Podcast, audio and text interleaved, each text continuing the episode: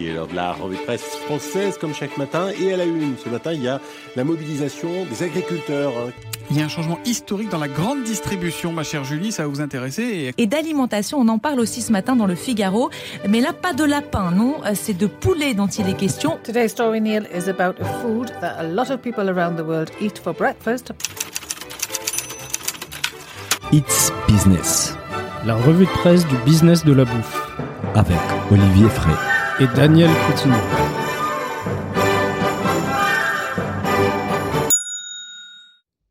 Bonjour à toutes et à tous, bienvenue dans ce nouvel épisode de It's Business, la revue de presse du business de la bouffe.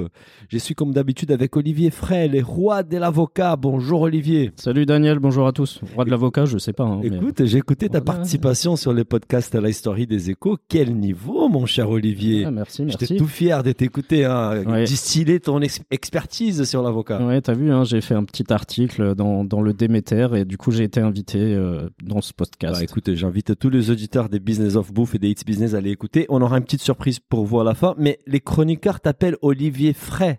Et ça m'a fait rendre compte que je prononce mal ton nom de famille depuis un an, Olivier. Ah, c'est pas grave, hein, t'inquiète pas. Écoute, euh, ça va être corrigé à partir d'aujourd'hui. Et aujourd'hui, on va aussi parler du plan très ambitieux des Carrefour pour les digitales. Des 6 milliards d'euros qui suffiraient à régler la faim dans le monde.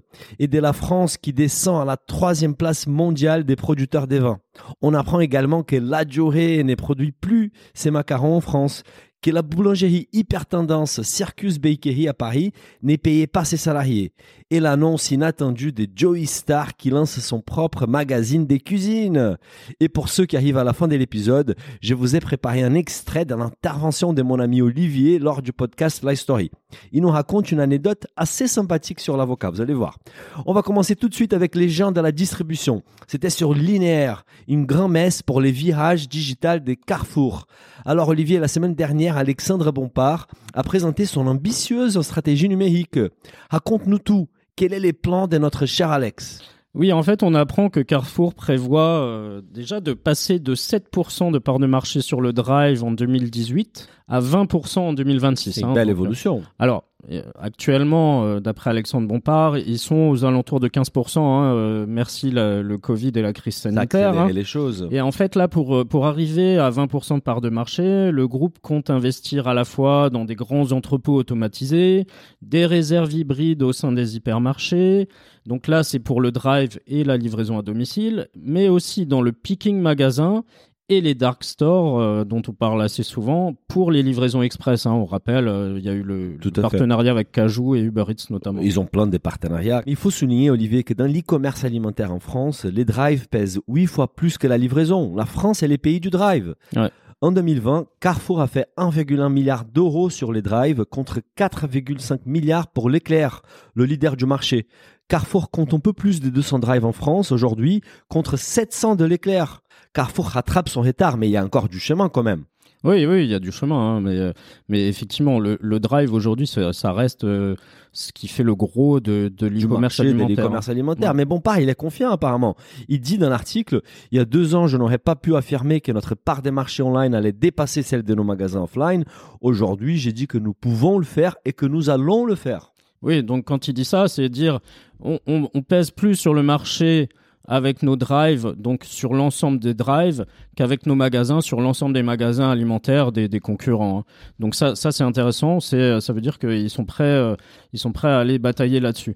L'autre volet stratégique dans le- lequel le groupe euh, compte investir, finalement, c'est l'exploitation des données, hein, de la data. Tout à fait, ouais. Le groupe compte euh, 80 millions de clients dans le monde, hein, c'est quand même pas rien. ouais. Ils sont implantés un peu partout. Euh, Il y, a, il y a- il y a ça aussi. Donc, euh, et, et en fait, ces clients-là, ils ont déjà généré, donc à ce jour, hein, ce- selon, euh, le, selon Carrefour, 8 milliards de transactions. 8 milliards de transactions. Donc, t'imagines le nombre de données. données, oui, à chaque c'est fois. 8 parce qu'on milliards connaît de les poignées de chaque transaction.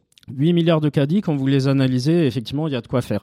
Et comme l'explique Elodie Pertuiseau, qui est directrice e-commerce, data et transformation digitale de Carrefour, nous sommes capables de prédire 58% du prochain panier de nos clients. Quand même. Ça, c'est euh, bah, aussi les, les cartes de fidélité, tu vois. Ils Aussi, savent bien que sûr, tu as acheté euh, et, et- et ça. finalement, les gens, ils, ils ont des habitudes d'achat qui, sont, qui se répètent. en Ouais, fait. ouais. Et du coup, 30% des paniers en ligne des Français contiennent déjà des produits qui sont poussés par des suggestions personnalisées faites par par Carrefour. Sympa. Et le groupe, il a aussi annoncé qu'il comptait tirer des revenus de ces données. Parce que Ah, les données, c'est bien de les capter, hein, mais, Mais il faut il savoir faut- monétiser ces faut données. les analyser, il faut leur donner une valeur. C'est clair. Et en fait, les données peuvent être une source de revenus très intéressante, en fait, pour les acteurs de la distribution.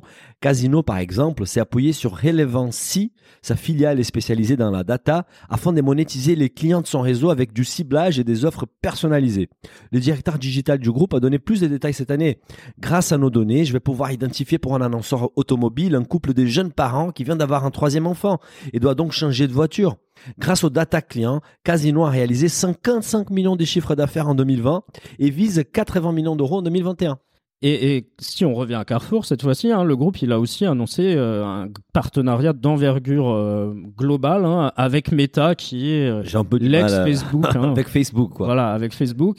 Et en fait, ces data, euh, elles représentent une nouvelle source directe de revenus pour le groupe, hein, Ouais, sur ouais. ses propres sites et applis, mais aussi sur Facebook ou Insta, grâce, grâce à un partenariat en fait avec la maison mère. Mhm. Les industriels, ils vont pouvoir lancer des campagnes de publicité qui vont cibler des profils de consommateurs euh, très finement, on va dire. C'est très bien. Et vu les temps que les consommateurs passent aujourd'hui, Olivier, sur les réseaux sociaux et leur impact sur la vente des produits alimentaires, on évoque à chaque fois l'impact des TikTok sur la vente des produits alimentaires. Ouais. Ces partenariats semblent extrêmement pertinents. Pour finir, Carrefour calcule que son virage numérique devrait générer 600 millions d'euros des marges opérationnelles additionnelles d'ici l'exercice 2026. Pour mémoire, les groupes avaient dégagé 1,7 milliard des résultats opérationnels en 2020. Donc il va vers l'avant euh, Ouais, avec ouais, euh, bon le, part, le euh, digital, c'est l'avenir, hein, on dit souvent. Et on continue, Olivier, avec un article qui évoque des pistes pour résoudre un des plus gros problèmes au niveau mondial. C'était sur le Figaro. 6 milliards de dollars permettraient-ils d'en finir avec la faim dans le monde? Alors, Olivier, sera-t-on vraiment capable d'éradiquer la faim dans le monde? Ah, euh, ça, c'est une bonne question. Je pense, qu'un jour, te la on- balance comme ça. Je pense qu'un jour on y arrivera, mais peut-être pas avec les 6 milliards. hein.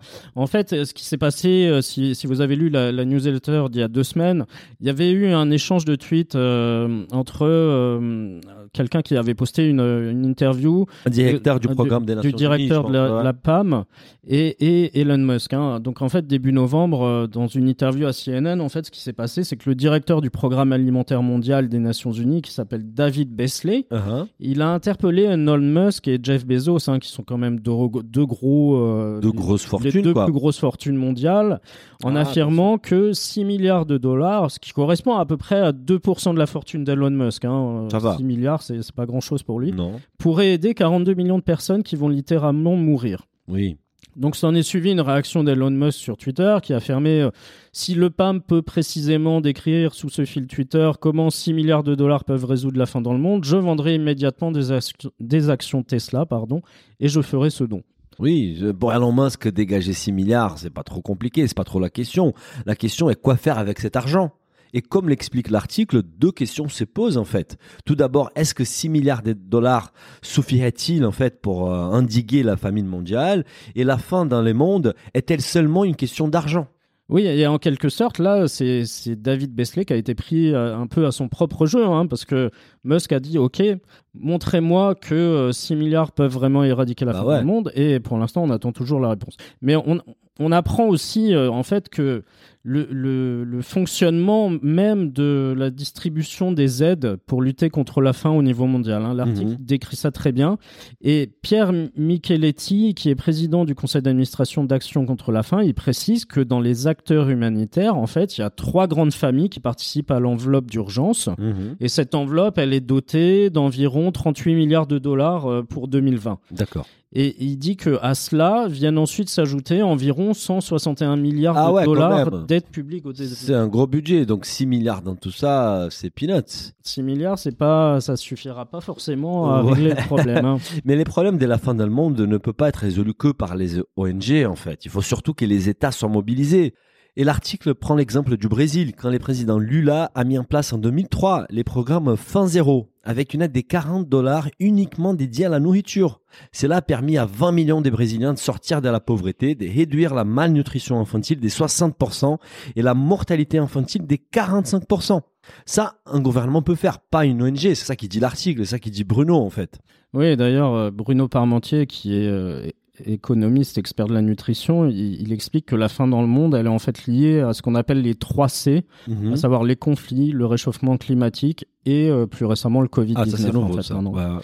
Et bref, comme le résume l'article, 2% de la fortune d'Elon Musk n'est pas de nature à résoudre la question de la sous-nutrition dans le monde, loin de là, tout simplement parce que ce problème est politique avant d'être financier. Ah, ça c'est sûr. Surtout que la majorité des pays qui souffrent de ces problèmes, ce sont des pays en développement, notamment en Amérique latine et Afrique, où la principale préoccupation des hommes politiques est comment détourner un maximum de fonds publics en fait. Donc euh, tant que ça va fonctionner comme ça, ça va être difficile d'éradiquer la faim dans le monde. On continue sur un sujet international qui fera du mal à la fierté des Français. C'était sur Le Monde, la France rétrogradée au troisième rang mondial des producteurs des vins. Ça y est, Olivier, la France a encore perdu une place dans les classements mondiaux. Oui, bon, après, on, on va se rassurer, c'est, c'est, ils ont perdu une place en volume, mais en valeur, je pense qu'on tu reste spoil devant. déjà la- l'article. Alors en fait, ce qu'il faut, ce qu'il faut savoir, c'est que la France était déjà plus le premier producteur mondial de vin en volume. hein. Ça, ça fait Oui. quelques années qu'on n'est plus euh, les C'est premiers. c'est l'Italie, non? C'est l'Italie en volume. Mais en fait, cette année, entre les épisodes de gel tardif, le mildiou, la sécheresse, euh, 2021, c'était vraiment un calvaire pour de nombreux viticulteurs français, voire même européens, hein, parce que nos voisins, ils ont aussi souffert. Ouais. Et du coup, l'Hexagone vient de passer de la deuxième à la troisième place, hein, de- d'après les dernières estimations euh, publiées par l'OIV, qui est l'Office international du vin. C'est clair. Bah, c'est vrai que cette année, elle a été catastrophique hein, pour les vignerons. On a évoqué ça euh, sur It's Business, mais tous les, les vignerons disent la même chose. C'est probablement une des pires récoltes depuis très très très longtemps. Mais alors, Olivier, c'est c'est qui, qui qui nous a dépassé au classement en fait? Alors, la, la collecte euh, de vin en France pour 2021, elle est estimée à peu près à 34,2 millions d'hectolitres. hein. Ça fait une baisse quand même de 27% Ah par ouais, rapport à 2020. 27%, ça fait Ouais. mal quand même. Et en fait, le premier, c'est l'Italie, hein, on vient de le dire, c'est 44,5 millions d'hectolitres. Alors, eux, ils ont aussi connu une baisse, mais un peu moindre. hein. Moins Ils- importante. ça- c'est 9% de baisse. D'accord. Et le deuxième pays, maintenant, c'est l'Espagne, Ah, avec l'Espagne. 35 millions d'hect- d'hectolitres et une baisse de 14% quand même. Une baisse moins importante que la France. Voilà. Mais ils étaient déjà très proches en fait au niveau du volume. Ils étaient très proches en volume, mais surtout, en fait, comme euh, les- la production a baissé dans ces trois pays, en fait, on a une baisse de la production au niveau mondial. Ah oui, parce Hein qu'ils pèsent. Hein. L'OIV estime que la production de vin au niveau mondial, elle atteindra 250 millions d'hectolitres, c'est à peu près une baisse de 4%. Ouais, c'est clair. Et ces pays-là représentent autour des 40% de la production euh, mondiale. C'est vrai que l'Europe entière a été touchée par les changements climatiques cette année, même si la France a pris particulièrement cher. Mais attention, si on parle des valorisations plutôt que des volumes, Olivier nous a dit déjà au début de l'article, la France garde la première place avec une offre plus qualitative en moyenne que ses voisins. Autre bonne nouvelle, les exportations des champagnes, Bordeaux, Bourgogne et autres rosés des Provences sont des nouveaux florissantes après les Covid. Ouais, et puis après, euh, ce qui est intéressant de, de noter aussi, c'est que certains pays, ils ont eu plus de chance que nous. Hein, cette Par année. exemple, Aux États-Unis, la production, elle est en hausse de 6%, hein, Et ça pèse, 24,3 ouais, ils millions 10% de la d'hectolitres. production mondiale quand même. En Australie et au Chili, elle est en hausse de 30% carrément. Ah ouais, hein, carrément, et en. Argentine, c'est 16%. Et de toute façon, ces classements risquent de beaucoup changer sur les années à venir avec l'accélération du changement climatique qui bascule complètement les terroirs viticoles. Est-ce qu'on aura bientôt la Russie, l'Ukraine et la Finlande en tête du classement, Olivier? Peut-être, hein, on verra bien. hein. Et du vent, on passe au luxe avec un produit qui cartonne avec les touristes en France. C'était sur Le Point. Emblème du luxe, les macarons La Durée ne sont plus fabriqués en France. Ouh là, Olivier, ne me dis pas que les macarons La Durée sont désormais chinois. Non, pas chinois, je te rassure. Ah.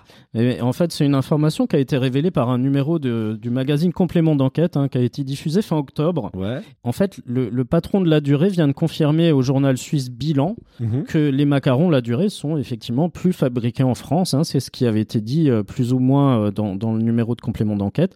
Et en fait, c'est c'est le cas de- depuis la, le second semestre 2020. D'accord. Et, selon BFM, ils sont fabriqués désormais en Suisse. En Suisse?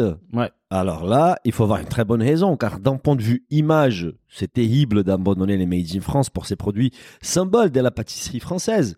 Et d'un point de vue coût des productions, il me semble pas qu'une production en Suisse permettra à la société de dégager des marges plus importantes. C'est quoi l'histoire? Bah, en fait, il y a- il y, a des raisons fiscales hein, Ah, tout ça. fiscal. Ah, bah voilà. Le, le journal Bilan affirme en effet que les autorités ont accordé à la durée une exonération fiscale d'une durée de 10 ans. Oh, le cadeau de nos Voilà. amis suisses, ils sont Voilà. mignons.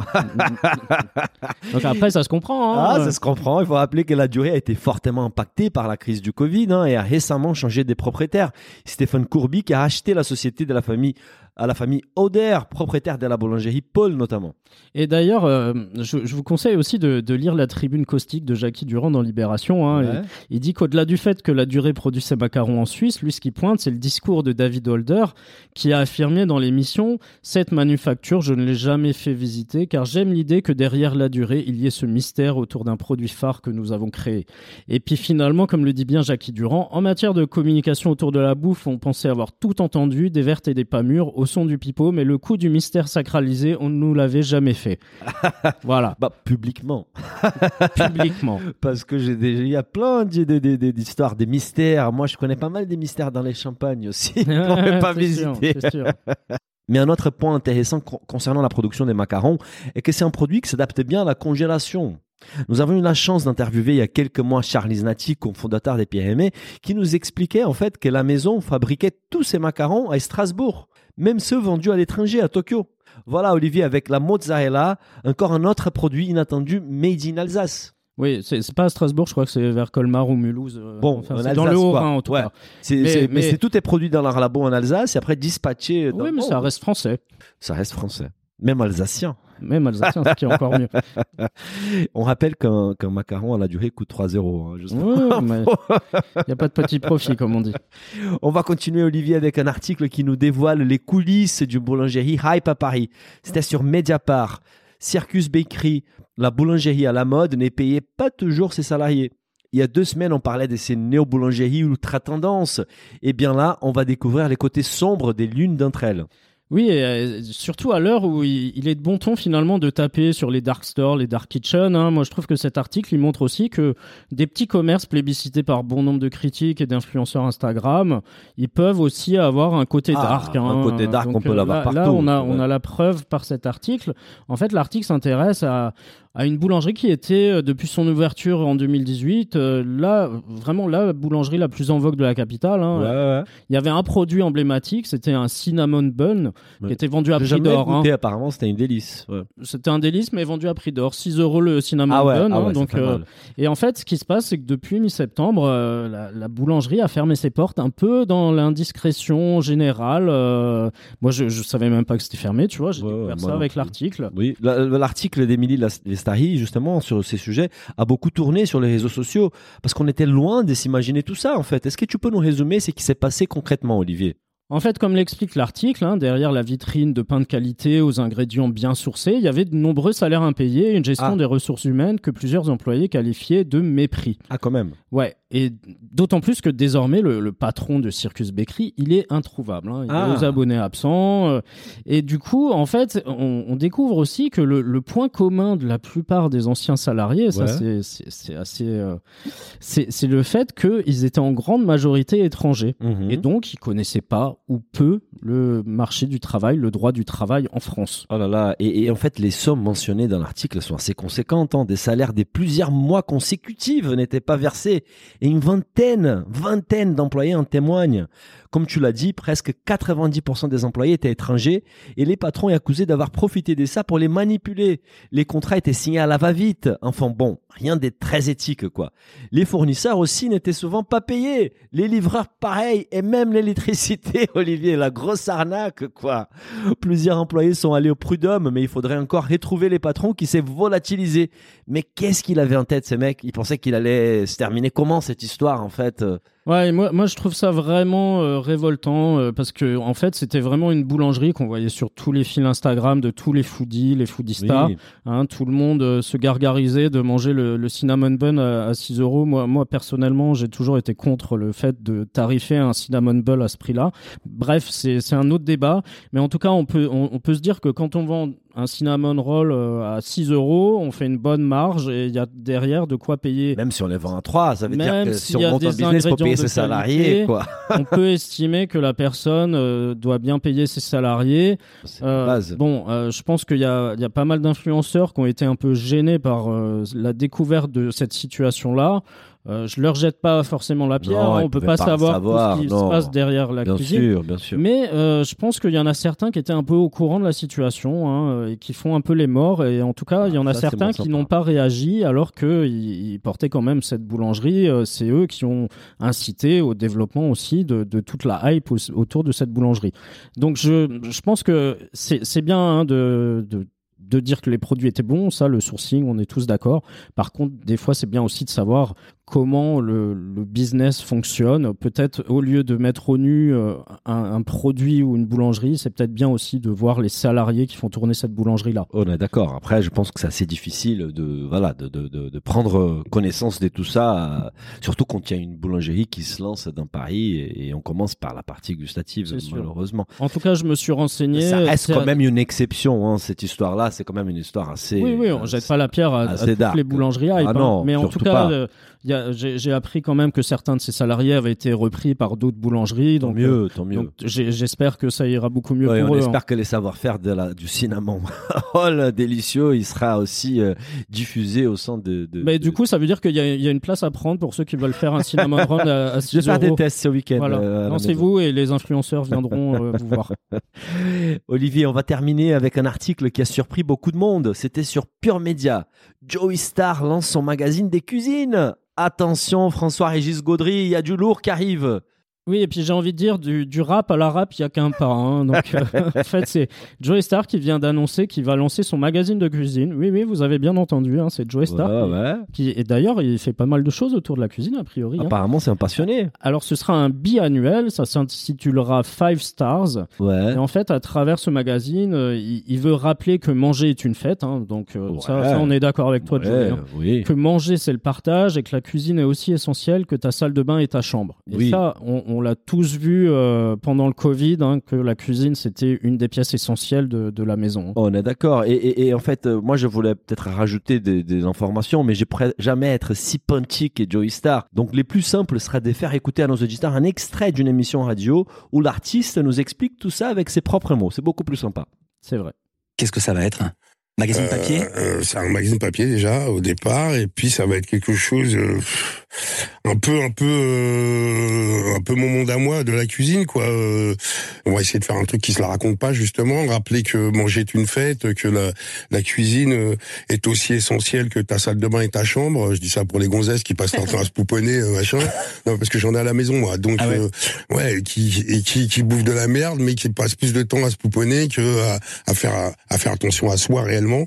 Donc voilà et que manger c'est le partage et que et que quand on a euh, par exemple, on a on a une rubrique euh, montre-moi ton frigo, je te dirai qui tu es, euh, où on, on raconte qu'en fait euh, quand tu commandes quelque chose, le temps que tu choisisses, le temps qu'il arrive, euh, tu ne sais pas ce que tu manges, alors que quand tu as la base dans ton frigo, tu peux te faire plaisir et que c'est un kiff de manger en sortant du travail aussi, de se faire à manger. Voilà, c'est un plaisir en fait. On est bien d'accord. Rappeler ça.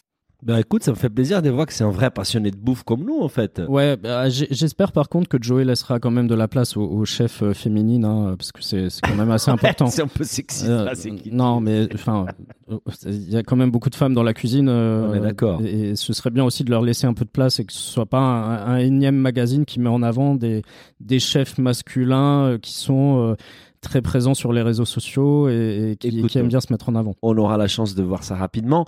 Et pour terminer, un super cadeau pour nos auditeurs, on va écouter un extrait de toi, mon cher Olivier Ah, qui nous livre des informations d'une grande finesse. Attention. Et vous racontez d'ailleurs dans le Déméter que les tribus du Mésoamérique, c'est-à-dire de la région du nord du Mexique jusqu'au Costa Rica, ont commencé à le cultiver il y a environ 7000 ans.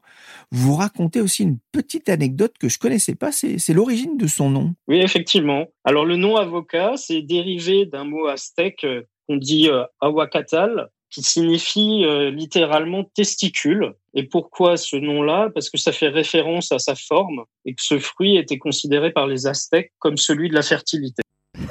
J'adore les mecs très business, parle des testicules dans les podcasts des échos. Bah, les testicules, ça se mange hein, de toute Euh, façon oui, hein, bien aussi. sûr, hein. et ça Ah, fait y a- partie- y a- voilà, tu sais qu'il y a, y a- la vie, y carrément un, un petit bouquin des éditions de l'Épure euh, consacré aux testicules. Ah ouais, Ouais, voilà, bah ouais. voilà.